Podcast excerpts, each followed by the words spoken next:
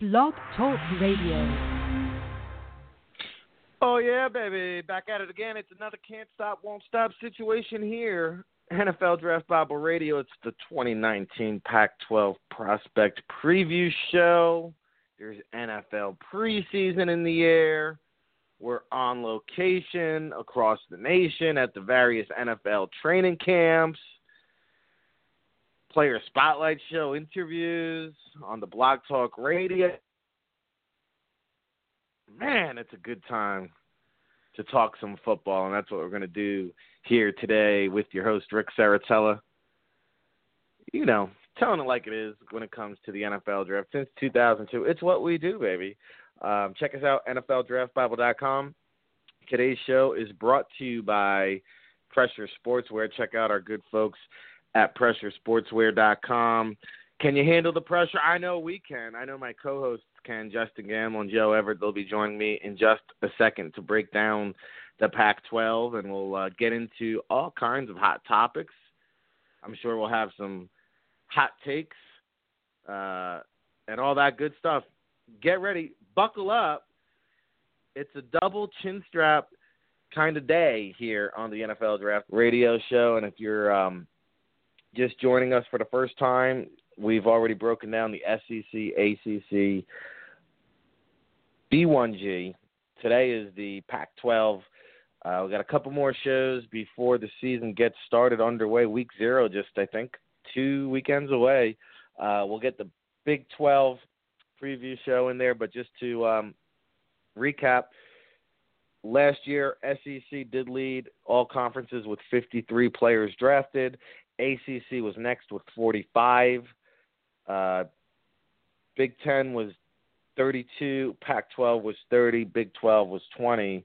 So Pac 12 with 30 guys drafted this past year, including uh, 12 players selected in the top 100. Washington leading the way with five players selected. And of course, little new flavor this year with uh, Chip Kelly returning to the sidelines there in UCLA.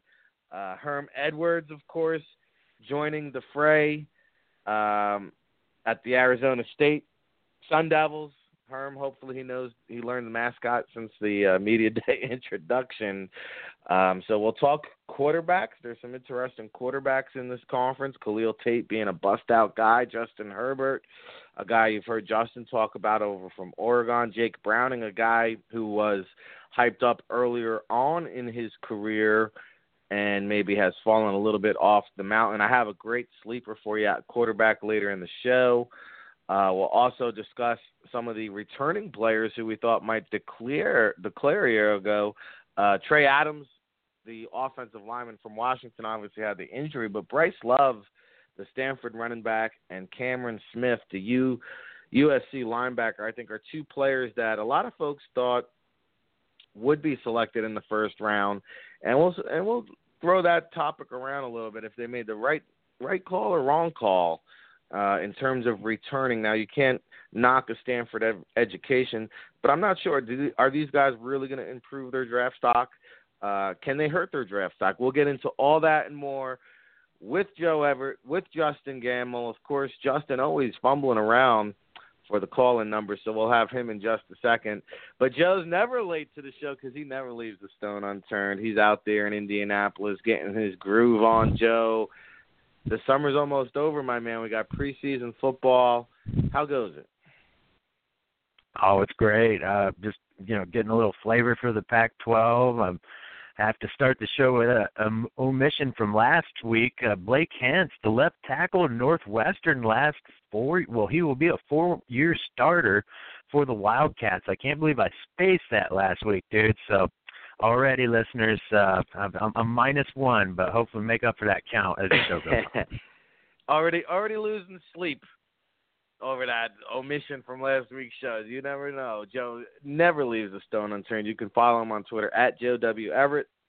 Of course, you can follow us on Twitter at NFL Draft Bible. We'll have Justen in just a moment. And uh, oh, by the way, you know it, we take questions on this show. I, I, you know, do a poor job getting the call-in number out to the listeners. So it is a live show. If you do want to call in, you have a draft question, you have an NFL question. Hey, I've been at Giants camps a few times. I know uh, Justen was out at the Broncos training camp. You want to talk anything football at all? Call us up three four seven nine four five sixty two seventy five. Three four seven nine four five sixty two seventy five. Uh, Joe, before we go into the players, let's talk about the coaches. Herm Edwards, Chip Kelly joining the fray here in the Pac 12, definitely adding some excitement and life into the conference. Your thoughts?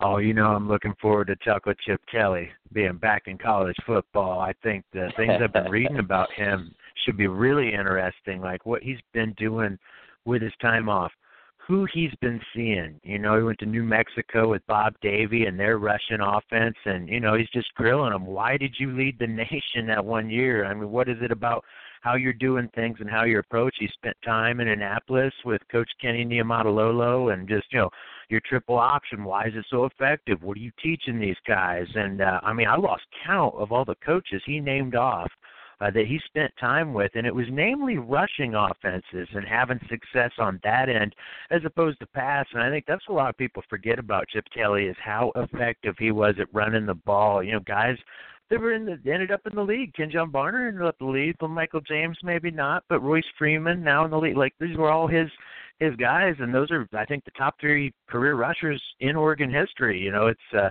this guy likes running the ball, so I think people that you know come into this UCLA Bruins, oh boy, looking for the fireworks and the passing. I think, uh, man, I don't want to break into the guy yet, but their running back is probably poised for a big season. They got a couple of rushers and a pretty decent line. I'd not be surprised if they kind of uh, grind it out, and then yeah, but both those Arizona schools. I don't know what they did. They did it late in the game, and uh, we'll see how Kevin Sumlin and Herm do. Yeah, I mean, you know, it's going to be interesting to see uh, the impact, and you know, that's why I love you, Joe. You ask a simple question and get a complex answer. Who would have known? He would have dropped so much knowledge in just a short period of time. That's just what we do here on the NFL Draft Bible. Um, bringing you the names you need to know first since 2002. Now we're talking 2019 Pac-12 prospect preview. And Joe, let's get into the uh, big dogs. Um, how about top seniors. We talked about some of the returning players, but uh, in terms of draft eligible players that we know for sure will be in this year's draft class, who do you like? It for me, it's the guy you brought up at the top, Trey Adams. Uh, I know he uh, injured most. I think it was the seventh game, and I'm pretty sure I just saw it uh, earlier this morning. Kind of brush up on Adams' game. I think it was Arizona State just got turned around, took a misstep, and uh, that, I think he ripped that knee up pretty good. But the footage we have from him before this, I think, you know, started as a true freshman. That's legitimate left tackle prospect, and I, I guess I shouldn't say left. It doesn't matter what side these days, but that guy can be put on an island is is what we've seen. I think the length, the balance, the footwork, it looks really solid. But what speaks up to me is uh the hands, man. Like he's got great base strength. He moves dudes, and I, I think he's smooth enough with the the kick slide and pass pro that it's going to work. But I know he's pro ready in the run game, and uh, for me, he's the top rated senior in, in the conference just because I'm convinced he's going to return to form. It's, he's got to prove it to some teams this year. They're going to want to know that his knee's right, but that's a first day pick. Uh, I mean, at the end of the day, I think in April he might be the first tackle off the board. So he just looks like a pro to me when I when I turn it on. 72, uh, Washington this year. I think that's he he's the best player on the team to me. So and I think also the noticeable decline in the Huskies you saw on offense when he left the field. They've got another tackle, uh, Kaleb McGary and he stayed on the right side even after Trey Adams was hurt. So I think he's kind of a right tackle, might end up kicking inside to guard, but he's also another good player on that offensive line. But 72 to me for the Huskies, that he, he's the best player on the roster. And then uh, Bryce Love, I know a lot of people are upset he came back, and what are you doing, wasting your your your miles on your car, you know, basically. But I think the guy wants more than that. I think he he was so close to that Heisman last year. That's what he's really hungry for. And I think the other reason, not just that trophy, he he thinks and maybe it's foolish, but he thinks this team is close to getting that college football playoff. He wants to win a natty. I don't know that that's going to happen, but so be it. If if that's what he's all about, then he's basically told us. And really, NFL wise, uh, for people saying he's the first back off the board, I'd argue against that. I'm looking at a souped up version of Duke Johnson here. Now, I I love me some Duke Johnson. Ain't nothing wrong in the world with Duke Johnson, but was he a first round pick at the end of the day? Not really. I I, I don't see a, a total prototype NFL back. I see a satellite guy that's going to be a really good satellite guy, but that's the extent of it to me. And I think the reason he comes back is he may even see it in the writing. Like I'm a better college football player than I will be at the next level, and let me max this out. So I don't blame him for that. And then uh, Cam Smith, uh, I think yeah, you were dead on. That's uh, what is he now? Four year starter potentially. I know he's led the team in tackles, like total leader. He's a future Mike Backer. Um, I think he's a returning captain too, and Sam Darnold's roommate. I think the last two years for whatever that's worth. But uh, yeah, Cam Smith, he's the real deal. And then they've got another player, uh, Porter Gustin, that edge rusher. Uh, looks the part. Mm-hmm. I mean, this first first dude off the bus, workout warrior type of guy. I, I think he missed maybe all last season, but he'll be back. He's kind of a high cut. He's a little stiff mood mover, but I think that's a guy. He sets the edge. He has another big season. He's one of those. He'll he'll show up uh, at the combine. He'll look all uh, bulked up, uh, you know, ripped out, and uh, he'll start impressing people. And then my there's a, there's a lot of good seniors in this class, but the last one I'll close it out with would be that uh, Oregon pass rusher, Jalen Jelks.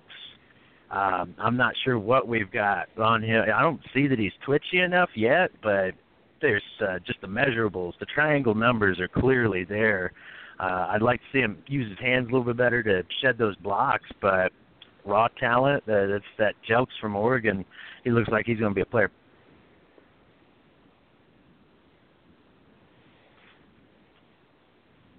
All right, so uh, there you go, Joe. Just dropping the names on us, and uh, got just got interrupted with a message from Justen saying he won't be able to make the show. But we carry on. It's all good, my friend. We'll maybe try to get your thoughts up in an article on the NFLDraftBible.com. But yeah, you know, uh, Jalen Jelks is, is a guy I'll save because you know that's going to lead me into another guy I'm going to talk about. But yeah, Bryce Love, Cam Smith. We already said uh, Trey Adams, all these guys, potential first rounders a year ago, and you talk about that um, USC linebacker duo. I, I mean, you, you know, obviously we'll see where Porter Gustin is coming off that injury, uh, but 13 tackles for a loss, five and a half sacks as a sophomore. 11 sacks his first two seasons there at uh, USC, playing alongside Cam Smith. I mean, pick your poison. That's going to be a heck of a duo. Now you mentioned Bryce Love, Joe is, is chasing the Heisman, chasing the national championship. Just a random question here. You know, some people like Washington, others think maybe Stanford in the North Division. Uh, I would think USC is probably the consensus in the South Division. Are, are, any of these teams worthy? of this uh, college football playoff championship and hey, who knows? That whole scandal going down in Ohio State that might open the door for another team to jump into the college football playoff conversation. But do you see a national championship caliber football team in this conference? It'd have to come out of the north, and it'd be Washington or Stanford. Uh, I just don't think Washington got the firepower at wide receiver. They got that uh, Chico McClatcher potentially coming back. He missed all last year with an injury himself, so he's a potential breakout, uh, kind of in that John Ross mold. But they're gonna miss Dante Pettis. I was watching some Washington the last couple of days, and it's just seeing how many plays that Pettis made. It's that that impact not only on offense but special teams he'll be missed um, uh, yeah, it's just going to be tough. They still have Myles Gaskin and his awesome spin moves for days. He's he's uh, really impressed with what he does. But yeah, I think Stanford sneaks out. Uh, they make it to the Pac-12 title game. This this they're going to be a really dangerous crew. So uh, I think that would be my pick. Uh, or that's that's open to debate, and uh, even if they they make it out of the end of the conference battle, uh, they may just have two SEC teams in it again. And if Georgia and Alabama are back in it, I'm not complaining. Georgia's returning one hell of a team. I mean, they're losing some defense, but that offense is intact outside of running back. But oh, wow, is Georgia going to hurt for running back recruits? Never.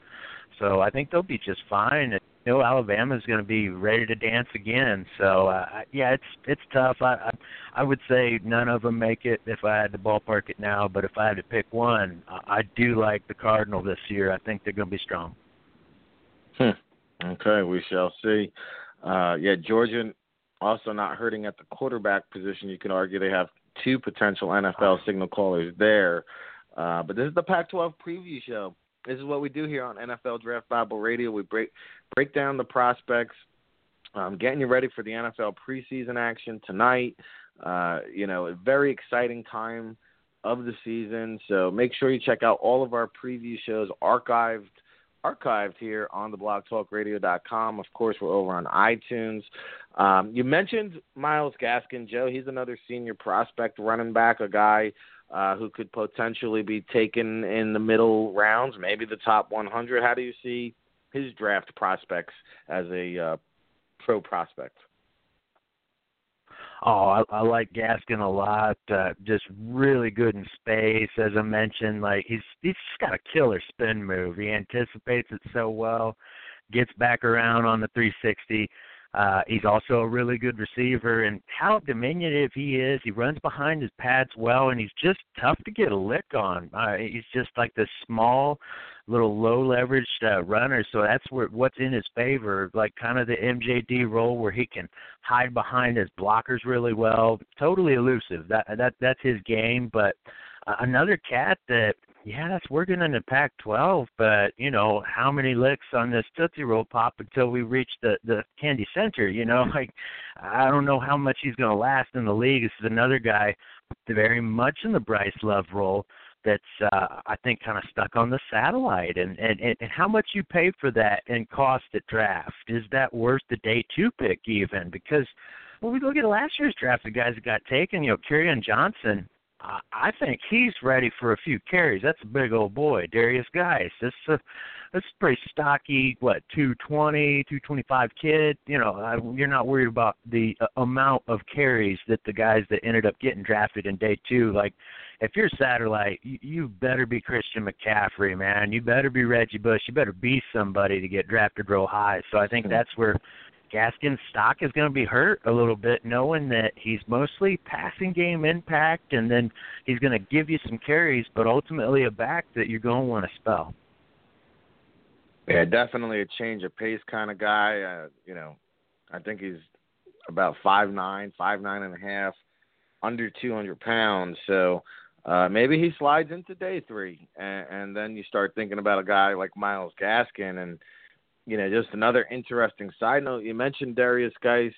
I'm sure we have a lot of fantasy football players here, and you know, uh, the Redskins releasing their depth chart this week. Darius Guice is fourth on the depth chart. And you say, hey, well, you know, he's a rookie. It's, you know, you got to earn your spot. Well, not so fast, my friend, because over on the defensive side, Da'Ron Payne, also a rookie, listed with the first team, Joe. So um, you know, I know it's the Pac-12 preview show, but because you brought up Darius Guice and I thought it was so peculiar, uh, are you concerned about him winning that starting job, or is this just a uh, motivational ploy? I think it's a little bit of both. You look at Washington under Jay Gruden; he's always liked to use these two backs, man. I mean, whether it was uh, Matty Jones and Chris Thompson, and that name haunts fantasy owners for life, Chris Thompson, because he's oh, always yeah. going to get his third down work. You know, like you can't take him out of that passing game. He's too good. Number one. Uh, the one issue, though, I'll bet you Chris Thompson listed, but I don't know that he's practiced. That uh, injury he had from last year, if it's like a fractured fibula or something, like it has not been healing well. So that's not good news for him. And then uh, I think the one, one worry I'd have is that Fat Rob might be. I don't care where he's listed. I, I don't know where he fits in this equation, man. The role he does and what Guice will do eventually. I do think part of this has got to be motivation, dude. It's like you know, so far all the reports I have been reading were roses. Uh, you know, from players and coaches. Oh, he looks so good. Always in pass pro. Oh, he really blocks well, but uh, you know, this is kind of I don't know mixed messages here. I, I think it is part of it. It's like, well, we can't just keep you know patting him on the back and uh, everything's roses. Let's give him a little motivation. I think you're right in that aspect. It's a little bit of both to me. And Samaje Perine is in the mix too, so let's not forget about him. Mm-hmm. Uh, suddenly, Washington with the stacked crowded backfield at least to to say the very least. Um, we get it all in here on the NFL Draft Bible Radio Show, breaking it down. Joe Everett, Ric Serritella, bringing you the names you need to know for since 2002. It's a 2019 Pac-12 prospect preview show, and uh, we're just getting into it. Talking seniors. One other senior I will throw out there. Well, you know, listen, Washington, Joe, they had five players drafted last year. Um, we haven't spoken about their safeties. JoJo McIntosh a senior, um, and then his counterpart uh, Taylor Rapp. I mean, you could. Some people think he's the top safety in the nation. Um, you could definitely state a case for it. I mean, this guy is just a tackling machine, a ball hawk, true nose for the football. Um, so that safety duo back there for the Huskies, I mean, that's got to uh, definitely be accounted for when you're an opposing quarterback. Uh, when you're lining up opposite of the, the Washington defense, you got to really know where these two guys are on the field. I think they both get drafted. Taylor Rapp, Taylor Rapp, probably the first day or two. JoJo McIntosh, probably day three, in my opinion. The other guy, uh, in terms of a senior prospect, right there in that Washington squad, and we'll talk more about the quarterbacks with Joe is Jake Browning. You know, he splashed onto the scene. Uh, some people thought, you know, he was destined for the first round, uh, almost like a Jake Locker early on in his career. And then he seemed to kind of struggle um, as his career went on. And, you know, it's it's going to be an interesting case study, Joe. I, I mean, this is a guy like a Chad Kelly who at one time, hey, we said this guy might be a first round pick, winds up going undrafted and you know, I hate to be all over the map, but I don't know if this has been out there. Chad Kelly working with Phil Simms during the off season. I got the lowdown on that. Um, just for those of you who are interested, he's been doing a lot of work with Phil Simms, Matt Simms, who uh, intends to play in that Alliance American Football League. Uh, so just dropping a little couple nuggets on you. Uh, Chad Kelly outperforming Paxton Lynch at the Broncos training camp, and not just from Justen telling me, but other people there in attendance are saying Chad Kelly's having a heck of a camp. That could be partially due to the off-season work he's been putting in with Phil Simms. Um, Chad Kelly, we shall see and keep an eye on. Uh, but we talk about Jake Browning. Uh, you know, Pac-12 Offensive Player of the Year, first team All Pac-12 finished sixth in the Heisman Trophy voting, Joe. But what are his pro prospects? People want to know. He's a college dude. That's what he is, man. He's a winner in college. He was a winner in high school, and that's why he's at Chris Petersen's program with his OKGs, our kind of guys. We want winners. Well, yeah, he's got a good college player, but I'm not seeing a pro uh, passer. I mean, maybe he holds a clipboard for a long time like Colt McCoy or something, but that is the ceiling, uh, in my opinion. Hey, Jake, if you're listening, prove me wrong. Prove me wrong. But uh, I think he's had a great career uh, there in Seattle, and there's nothing wrong with that. I mean, he's probably going to end up being the career leading passer at the end. I think he's only like a thousand yards away from Cody Pickett, so that's you know it, he'll go down as a great all time Husky, but uh, I don't see him getting drafted, um, and he'd have to work his way I mean, I mean, work his tail off into the into the league. And man, I'm sorry, you brought up Paxton Lynch. I hated the pick when we made it, and I still Mm. can't stand the pick. And from everything I've read, that kid, all he does is video games. He doesn't care about football, and it shows. It has showed on the field, man. Yeah. He doesn't care. He's not a lifer. He's a video gamer.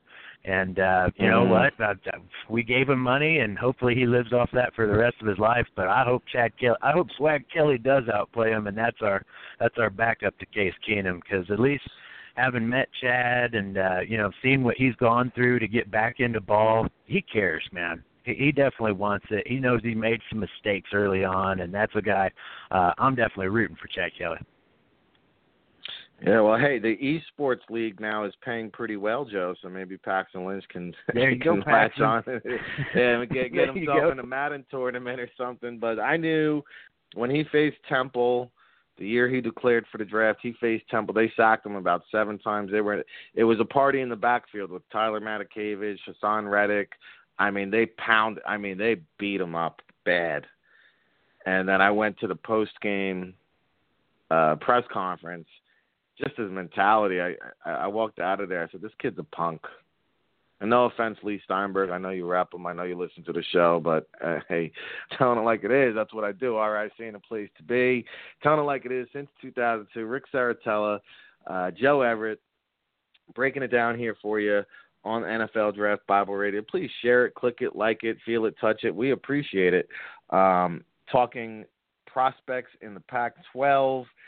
Joe, I think we've covered most of the senior guys. Um, Iman Marshall from USC. I don't know if he's a sen- senior or junior. Another intriguing prospect because I feel like he's a better free safety prospect, and I don't know where he's going to play for the Trojans. I haven't followed up on it um, like I should be. But uh, your thoughts on Iman Marshall, and then any other uh, juniors or underclassmen that you would like to discuss? Oh well, yeah, definitely. And Mon and some other seniors I forgot. I mean, uh, Marshall, I think he's better for the zone. Uh, If he makes it at corner, it'd have to be for that cover two, cover three scheme. Maybe he fits in like Buffalo, Carolina, what they're running. Uh, he might be able to survive out there, but you might be right that uh, it's a move back to center fielder for him. He's just, you know, he's a pretty big kid. I don't know that the side to side movement's reacting. Um, and then his teammate Marvell Tell, he's the real center fielder. I think uh, that's kind of the star of the secondary.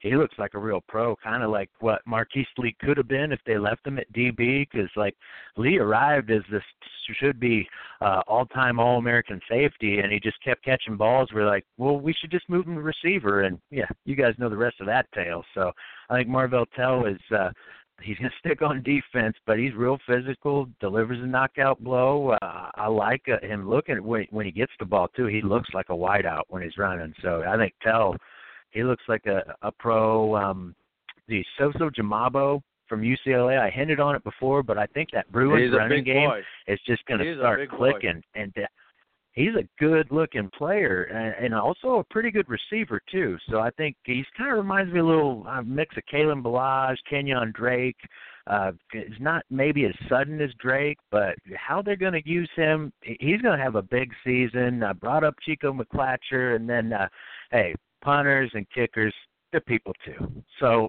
the University of Utah, they churn them out every single year. Uh, Matt Gay, their kicker, won the Lou Groza Award winner. He's an All-American team kicker, and then their punter, uh, Mitch Wishnowsky, same thing, man. And a Ray Guy, All-American, huge leg, great program.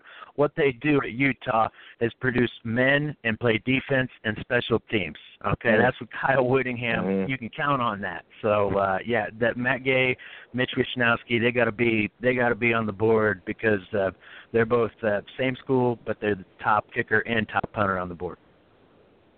Well, you're right about that. They do produce men because after those mission trips, I mean, they're like 25, 26 years old coming out for the trip. Yeah, you know, they're I'm shaving, full beard. Hey, hey, but uh, you know, you mentioned this Soso Jamabo uh, over at UCLA. You know, he he really had a, a great freshman season, averaged over like six yards a clip, and I thought, man, this is going to be like a big time player in years to come.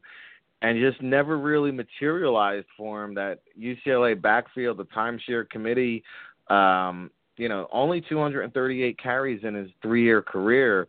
Here's a guy who might go on and be a better pro than he was collegiate. And again, six foot two, 220 pounds. Uh, he's a big between the tackles, bruising type of running back. So, um, all right, Joe. I, I don't think we've gotten to any of your underclassmen yet, have we? Oh, I've been saving it because that's where the, the highlight of the show. I mean, it's been Justin Gilbert, right? I mean, this Take kid, it away, my friend. He's uh, he's looking like the top quarterback off the board, and I'm having a tough time arguing it. I've also read that the, he's like gained, he's up to like 240 plus pounds at this point.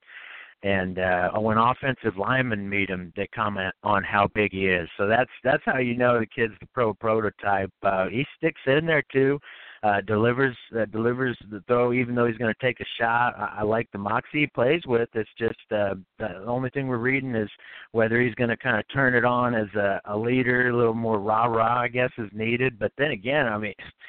He he does a lot of things well, and that's that's the point to where in a, in a, what looks like a weak quarterback class, I think he's just going to walk in and take it. Uh, he'd have to have a real bad season at this point uh, to knock him out of the first round with the upside. But uh, my favorite underclassman's got to be the receiver from Arizona State, and uh, yeah, I'll get into Arizona State maybe a little later. But uh, this Harry, the guy's ripped up like Arnold Schwarzenegger. I mean, I think he's the first receiver off the board right now. If if we had to, you know, ballpark it, he's just so dominant in the air. These 50-50 balls to him, they're like 60-40 in his favor. I mean, he's just that big. He can't be moved off his spot in so many cases because he's such a wide body.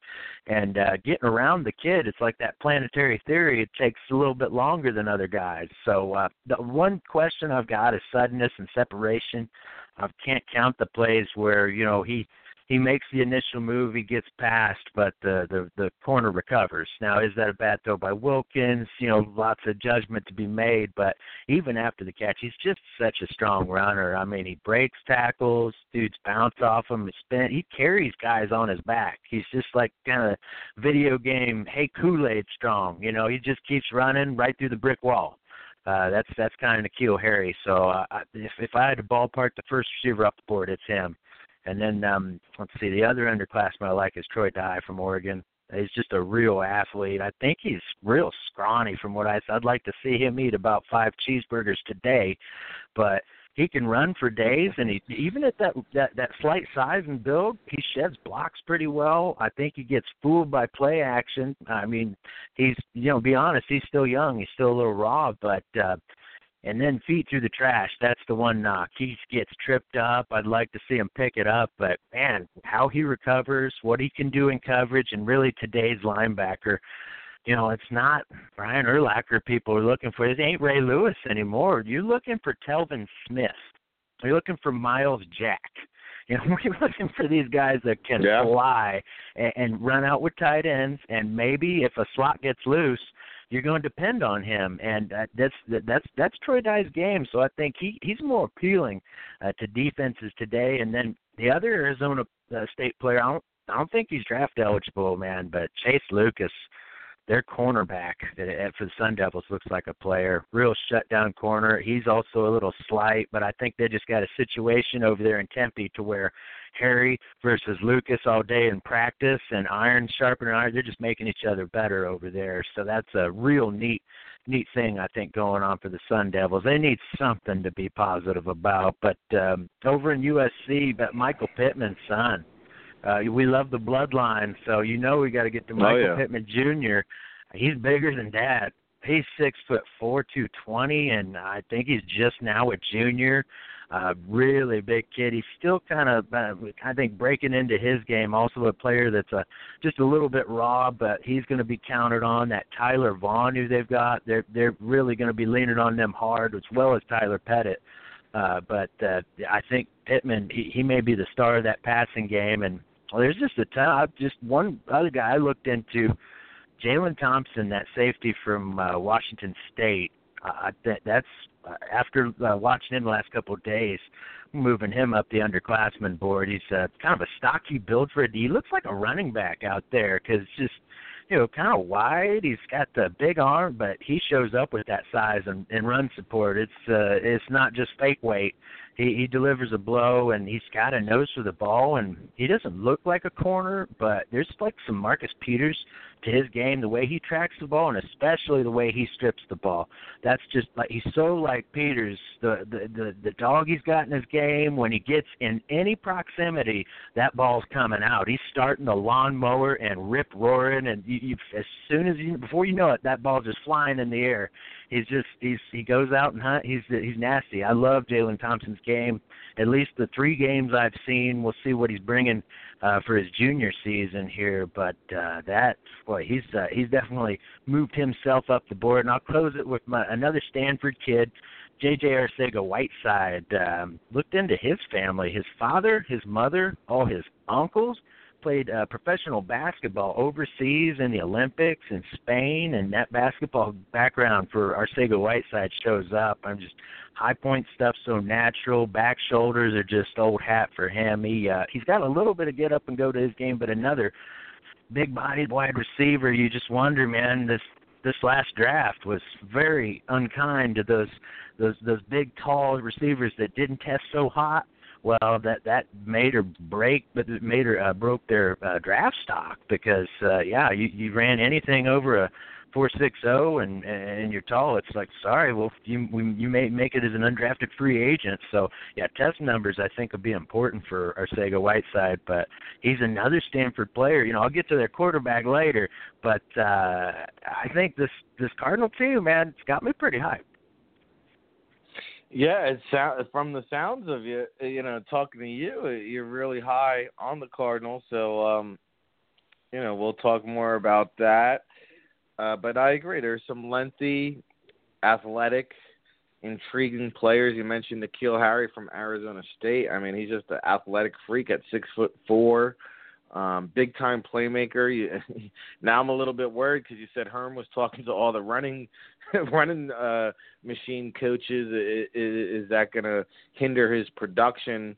Um, 82 catches, 1,142 yards, and eight touchdowns a year ago.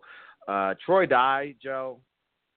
You know, we you could talk about Trey Adams, you could talk about Cam Smith, Bryce Love, whatever the case may be.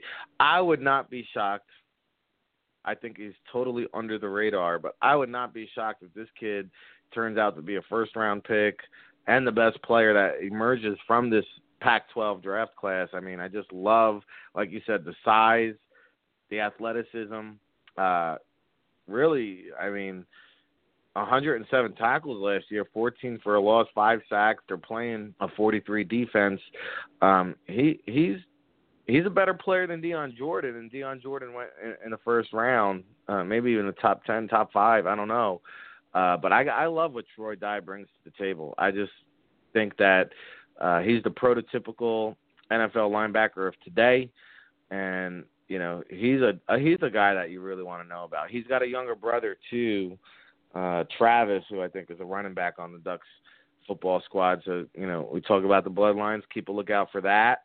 Um, who else do we have? Uh, Justin Blackmon, Julian Blackmon, Justin Blackmon. Where where have you gone? Uh but, back know. to back Biletnikoff Award winner, man. Oh two, two man, unbelievable, out of the league. But I'm talking about Julian Blackmon, the Utah Ute, uh, another lanky, lengthy corner, uh, six foot plus, uh, almost 200 pounds, a guy that's going to run four three four four forty.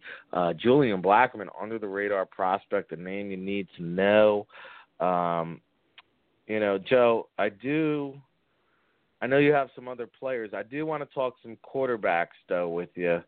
Um, so why don't we do this? Why don't we get any other uh, underclassmen, breakout players, prospects we haven't discussed? Let's get those guys out of the way, and we'll save the quarterback conversation for the end of the show because everybody loves quarterbacks. So we want you to stay tuned, people. It's the NFL Draft Bible Radio Show. That's what we call a tease. I'm working on it, fellas. Uh, the Pac 12 Prospect Preview Show brought to you by Pressure Sports. Check out our good friends at Pressure Sports, always keeping us fresh to fresh fresh to death, dressed to impress. Smooth it out, Ric. It's a good line. You know, this is what we do. If you like it, share it, tell your friends about it. Um, you know, this is just straight up talking draft. That's what we do here uh, on the NFL Draft Bible Radio Show. If you want to get a question in, we talk it all NFL, fantasy, whatever the case may be. 347 945 6275. 347 945 6275. All my New York people, if you're if you're listening, I'll be in New York next week. I'm doing a couple speaking engagements all week long. So if you want to link up, if you want to uh, shoot the breeze and catch up. I know I got a lot of, you know, I li- I spent a decade of my life in Astoria, Queens. I got a lot of good friends in New York, a lot of people I haven't seen in a while now. I'm living in the Jersey Shore. I don't want to rub it in anybody's faces. Um but Hey, yeah, now. it's like vacation. hey, you know what I'm saying? Hey, exit 82, man. If you're in the Jersey area, you want to come see me. Yeah, you know, we got the whole uh we got the whole cabana rented out this weekend over there in Seaside Park. So we're we're cabana number four. If you're in the area, exit 82, you want to come hang out with the NFL Draft Bible Familia. Uh, we're going to be on the beach starting at 9 a.m. till the sunset, and then it's back over to my place for a barbecue on the late night. So hey, the more the merrier. Come on through. Uh, let us know. You can get at me, RIC at NFLDraftBible.com. Of course, we got Joe Everett joining us. Uh, follow him at Joe W. Everett. Justen Gammel could not be with us today. Uh, we do miss his analysis. Maybe we can get an article up on his thoughts about the Pac 12. And of course, he was at a Broncos camp.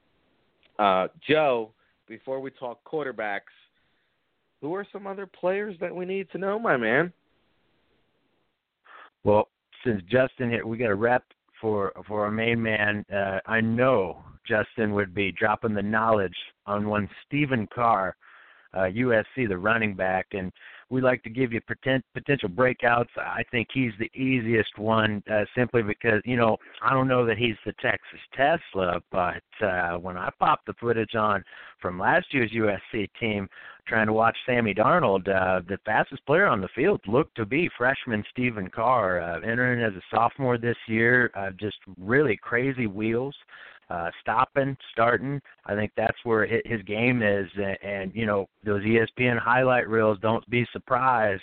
You're going to see uh, a young Stephen Carr.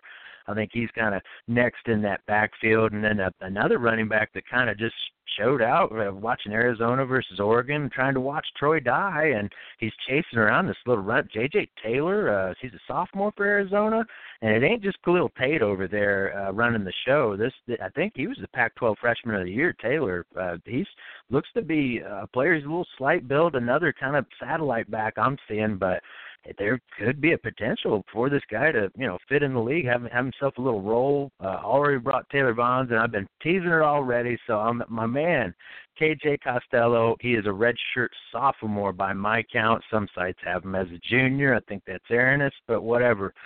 They run a pro scheme over at Stanford.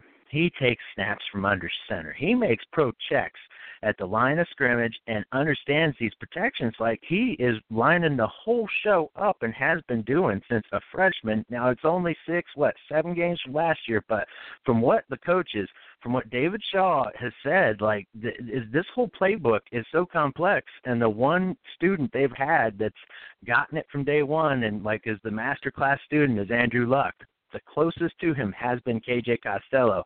He's basically got the whole offense in his back pocket right now, and I just watching him. I- There's not a ton out there to judge from, but I like how he feels the pocket. He makes good decisions on the run. He keeps his eyes down the field when he's attacking. Just surprisingly athletic outside the pocket too. I think that's another guy. Breakout season. Uh, a lot of people don't think Stanford's got it for this year. Well, this is going to be the guy that comes out of nowhere. It's like, boy, they got another quarterback, and it looks like he could be the real deal. I, I released my first mock draft of the season, and uh, you know, it should be a surprise to many, but not to me, man. I, I think he's a potential first round pick. So there it is. I'll put it out there, and then I'll close it out with a couple take. more uh, Hot underclassmen. Hot take of the show, baby. Hey, KJ Costello, I'm uh, I'm I'm probably his his one supporter. I'm driving the bandwagon by myself, but hey, there's room in the back seat. There's room in the truck. You know, I'm uh, we're gonna keep I'm that wagon board. going. I'll throw I'll throw some coal in the fire. I'm with it, Joe. I'm I'm I'm ready to go on it. So I did two more though. USC they, they're just dripping with talent, and they got another tight end, Daniel Imatorbhebhe, uh, six foot three, 235 pounds. I don't think he's a real like Y end, uh, more like a H back, but I like his hands. Natural receiver. He kind of had a down season last year, uh, but I think that's kind of a Delanie Walker, Jordan Reed type. Really like uh, what he's got, raw athletic potential. It's just you're waiting for the light bulb to turn on here, and I'll close it out with uh, Equanimeous St. Brown's brother, Amon-Ra St. Brown, uh, true oh. freshman oh. at USC. Uh, I mean, it, reportedly even a better prospect than Big Brother. He's not nearly as tall but uh super shifty. He's he, he's a kick returner, changes directions extremely well, and definitely has better top end speed uh, than EQ. So I, I think his upside is is really looking good. And you know, you look at those weapons USC has going. Uh, they just need to get get Darnold replaced, get something going there at quarterback because they got weapons for days, uh, the Trojans. So uh, yeah, there's there's a lot of talent out there for USC. But yeah, I'm I'm sticking with it. Uh, I'm, if if if if I go down uh, in, blazes with KJ Costello, I'm good with it, man. I'm good with it. well, hey, listen. If Jimmy Clausen isn't a starting quarterback, I'm gonna retire says, hey, says the famous Mel Kiper Jr. hey, Mel Kiper Jr. I'm still waiting for you to retire, my man. But hey, KJ Costello is um, Joe Everett's Jimmy Clausen. Um, listen, you you covered a lot of ground there, Joe, uh, uh, and, and talk about freshman impact players. But first, Chase Hansen, the Utah strong safety. I think you should just keep an eye. I know he's coming off an injury, but six two two twenty. Uh, this is a former quarterback and uh, I, I hear a lot of good things about him. Uh, so that was one guy in my notes here. He moved to safety a couple seasons ago. Now he's a linebacker, actually. So I'm here now. He's going to be a linebacker. Yeah, moving him to Rover. Um, and that comes straight from an NFL scout. Keep an eye on this kid. Uh, he's going to run really, really well at the combine. Um, but you mentioned, you know, freshman players, JT Daniels from USC, uh, he's been taking first team reps. Uh, this is a guy over there with with, with uh, Clay Helton and Tee Martin that could be starting from day one, and you know, the, uh, I'm hearing a lot of good things about him. Now, I did want to talk quarterbacks, Joe. Um, two guys I have for you. Before I do that, I have a quarterback I want to talk about who I actually had a chance to coach when I was living out in Las Vegas. Uh, his name is Dorian Thompson, and this is the first time I'm actually putting his name out there because you know, as you know, Joe, we're the first to bring you the names you need to know. He's going to be a true freshman. He comes over from Bishop Gorman, where he was only a one-year starter and earned a four-star rating coming out of high school. Um, he had offers from Michigan he had offers from just about every college. And when I lived out in Vegas, we had a uh, seven on seven, A2G seven on seven, um, and you know, I was the eighth grade head coach. My buddy was the high school head coach, and you know, our our eighth grade team won it all. They were the best our high school team went to the championship and lost in a shootout. The biggest regret I had was not starting this eighth grader, Dorian Thompson, on the high school team because he was just that good. And we had three other quarterbacks on the high school team. This kid was better than them all. Um, Dorian Thompson, I think, has a legitimate shot, Joe, to win the starting quarterback job there in UCLA under Chip Kelly. And I'm telling you right now, I'm not just saying this because I coached him. He's got a chance to be something really special, and you know, if, if he does go on to be a first round pick three, four years from now, we're going to go back to this show, this episode on August 9th, 2018, and say, hey, you heard it here first because I coached him. He's a special talent and really good kid. He's not going to get into any trouble. I can guarantee you that. So Um, I'm keeping an eye on that UCLA quarterback competition. I know everybody's talking about the USC quarterback competition, but remember the name Dorian Thompson. You heard it here first on the NFL Draft Bible Player Spotlight Show. Now, Joe, everybody loves quarterbacks. Everybody looks, likes to hype up quarterbacks. I'm going to throw out two players to you. You tell me what you think. Uh, the first one is Khalil Tate. Okay, dual threat quarterback, but he's getting a lot of hype here. Not necessarily from me, but you know, I uh, just doing some research. Thirty percent of his passes. I think this was more than any quarterback in college football last year. I could be wrong. Thirty percent of his passes traveled twenty yards or more in the air you know, what does it really mean from a draft impact status? I don't think so much. I just thought it was interesting. This is a guy, maybe not the highest completion percentage, maybe not the most accurate, but definitely confident in terms of his arm and willing to take shots downfield. So we'll see how he progresses this year. And then the other guy, this Steven Montez from Colorado. You know, I don't have my finger on the pulse like Justen does, who's, who's out there in Denver, and I would I would have loved to ask him his thoughts on the Steven Montez kid. But I got a chance to watch a couple Buffalo games, and I mean this kid's got a rocket arm. Uh, he's got an arm that kind of reminds me of John Skelton, and maybe the consistency too. I, I mean this kid can put it all together and go on and be a pro quarterback, or you know he can continue in his ways, be inconsistent, struggle with his completion and accuracy and, and, and go on to amount to a nothing, uh, I'm not sure what he's going to be. But I like his upside. I like his potential. I love his arm. Uh, I don't know how much you've studied either of these quarterbacks, but your thoughts on Steven Montez from Colorado, and of course Khalil Tate, uh, the outstanding quarterback from Arizona. Montez is a big kid. I mean that that is for sure. I think he's all six foot five. Um, I just didn't see. It's kind of suspect accuracy at times, but I mean, what what did he have around him at parts? I, I think it's kind of an interesting year for him too, because there's a bunch of new pieces. That running back, the transfer from Virginia Tech, and then um, I kind of like that JUCO receiver they've got, Juwann Winfree. I think he's kind of he could kind of break out of nowhere. But there's uh, they've got a receiver coming back from injury and Ento, and then MacIntyre. So there's weapons there for him. I'm just uh, or no Montez. I, I, I definitely admit I have not seen enough of him to know.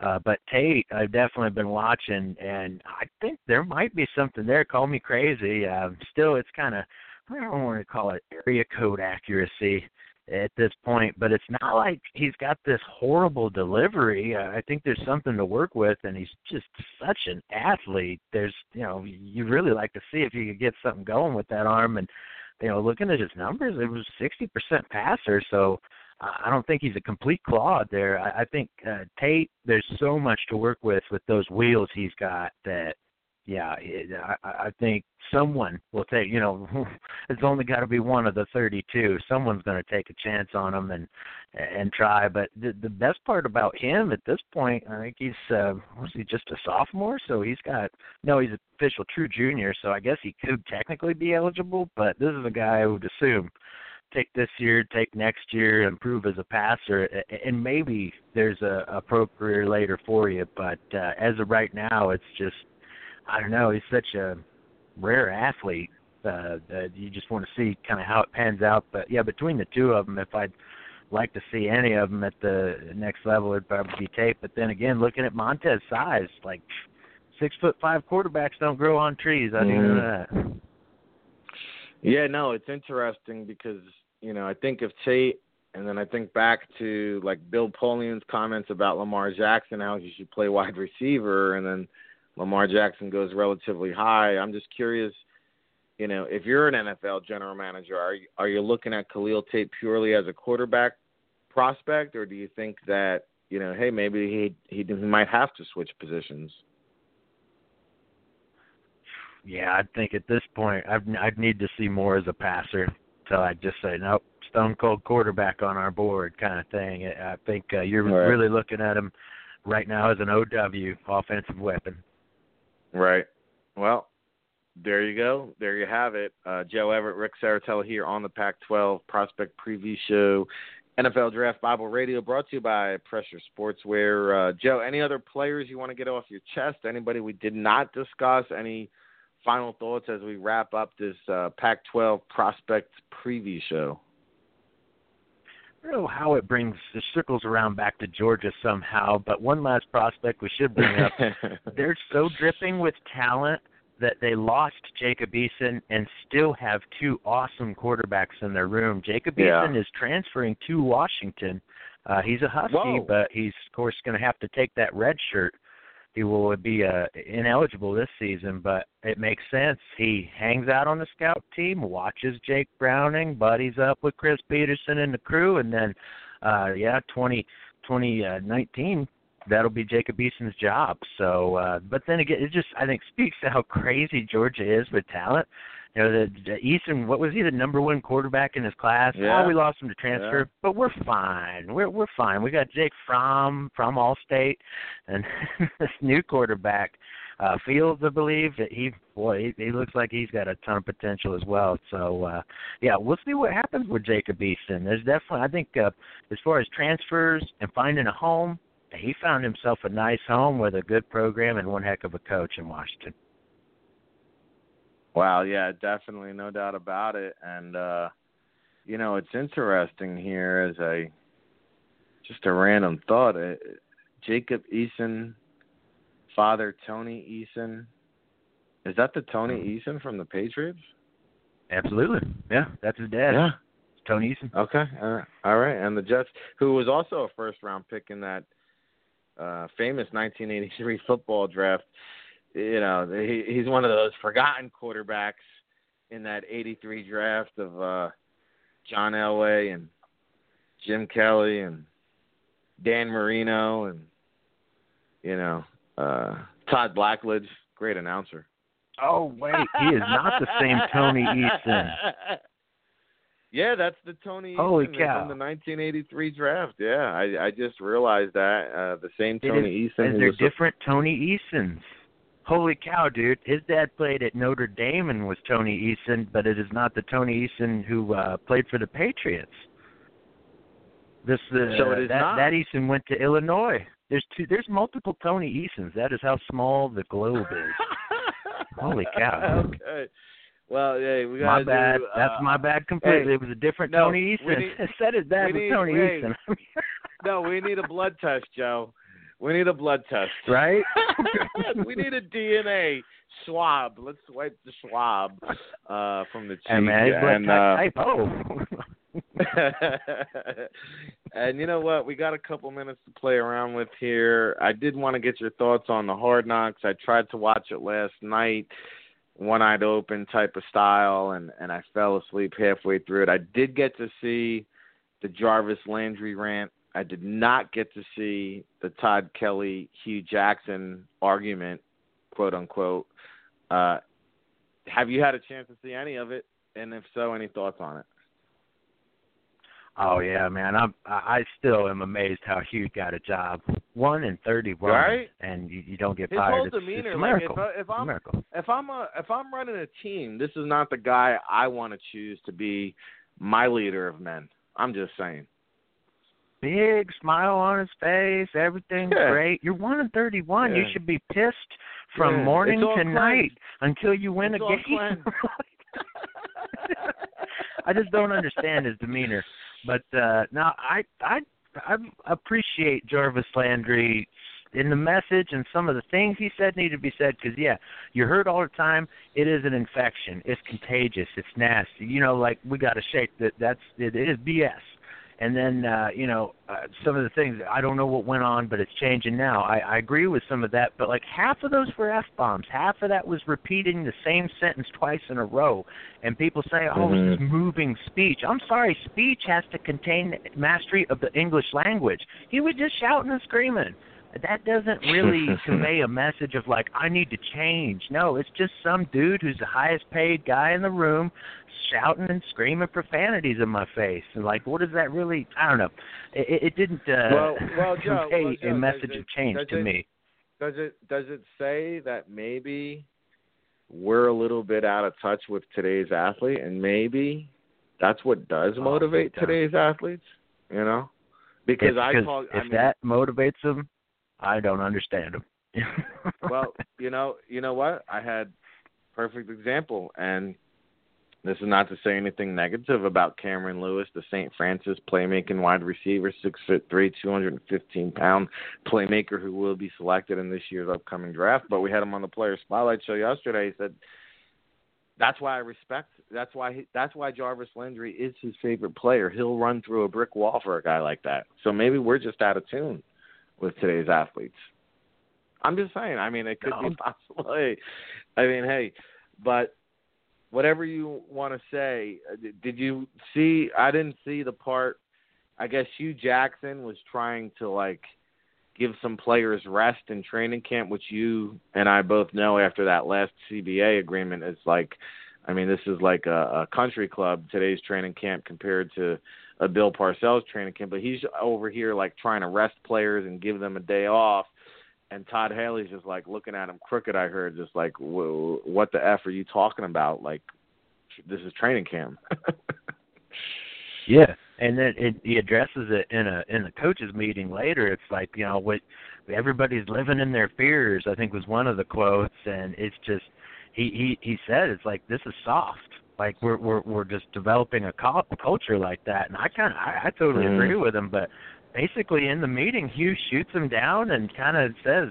I'm in charge, and you know, like that it is what it is, kind of thing. And like, he didn't break the meeting, and the, just the whole mood of the room is sort of like you could tell after this meeting, Gregg Williams, the defensive coordinator, like as soon as Mhm. Hue closes out, he screams at his defense, "All right, room three, let's go." He didn't listen to one word Hue said. He didn't listen to a word Todd Haley said. He's going back in his meeting room like, "All right, well, we're going to do on third down, and you know, we're going to affect the head." Stomp his Mr. head. Gregg Williams, but y- y- Yeah, exactly, He's got a man. He you could just tell. yeah, the message Hey. went in one ear and out the other, and I think a lot Well- of those coaches are basically looking at Hue that way. So that I, I think they're a rudderless ship, man. Well, listen, let's be honest. I mean, the the whole dynamic right there. John Dorsey, I think, is just keeping him on board, kind of giving him another extra year of leeway there because he's. I mean, listen, Hue Jackson's not going to survive another year. I don't care what anybody says. Right. But I mean, Todd Haley and Gregg Williams, both of whom have been previously head coaches, have to be looking at the situation like this guy's a clown. Like with the cameras in the room, maybe this is their ch- chance to show that they're the next head coach of the Cleveland Browns. Because I know if this organization turns it around, it's not going to be because of Hue Jackson. And how this guy still has a job is unbelievable to me. But yeah, Yeah, I mean, I mean, if just- I'm ever in jail, I'm not calling a I'm lawyer. I'm calling. Hue Jackson. Oh my god! But I'm actually embarrassed for him, Joe. I'm embarrassed for him. You call yourself a leader, and then, you know, um, I don't know. Well, that that about does it. We we went all over the map today, but I hopefully I think we brought you up to speed on the names you need to know for the Pac-12 prospects. Uh, a lot of good nuggets here throughout the show. If you're just tuning in, if you're just catching on on the tail end, uh, it'll be available in its entirety immediately after we wrap up. It's available on NFLDraftBible.com. It's available on iTunes, right here on BlogTalkRadio.com. If you're listening live, we appreciate everybody who tuned in. And, uh, you know, Justen, obviously not with us today. Uh, we will have him back to do the Big 12 preview show, one more Power 5 conference preview show uh, before the season starts, and then we'll try to do a non. You know, I, I know Joe loves the MACtion and that conference USA Thursday night football, college football. Uh, that is um, always got to get in on some action, so we'll try to uh, break down some non-power five and FCS prospects, and of course keep it locked here on BlogTalkRadio.com. Uh, we'll be doing our player spotlight interviews. We also have a series of uh, first and ten segments where we go uh, ten questions with uh, top prospects coming out in this year's draft. We have a whole plethora of players lined up for you there. We're just working on uh, organizing this. You know, players just so many coming in in the inbox Uh, of course, if you want to be a sponsor of this show, NFL Draft Bible Radio, uh, throughout the year, we do a weekly show. Uh, we promote it on the social media and Twitterverse. So if, if that's something you're interested in, please do contact us, RIC at NFLDraftBible.com. Of course, you can follow Joe over on Twitter at Joe W. Everett. Follow us on the Twitterverse at NFL Draft Bible. And until next week, everybody, we'll catch you next time uh, with that Big 12 prospect preview show. Keep it locked.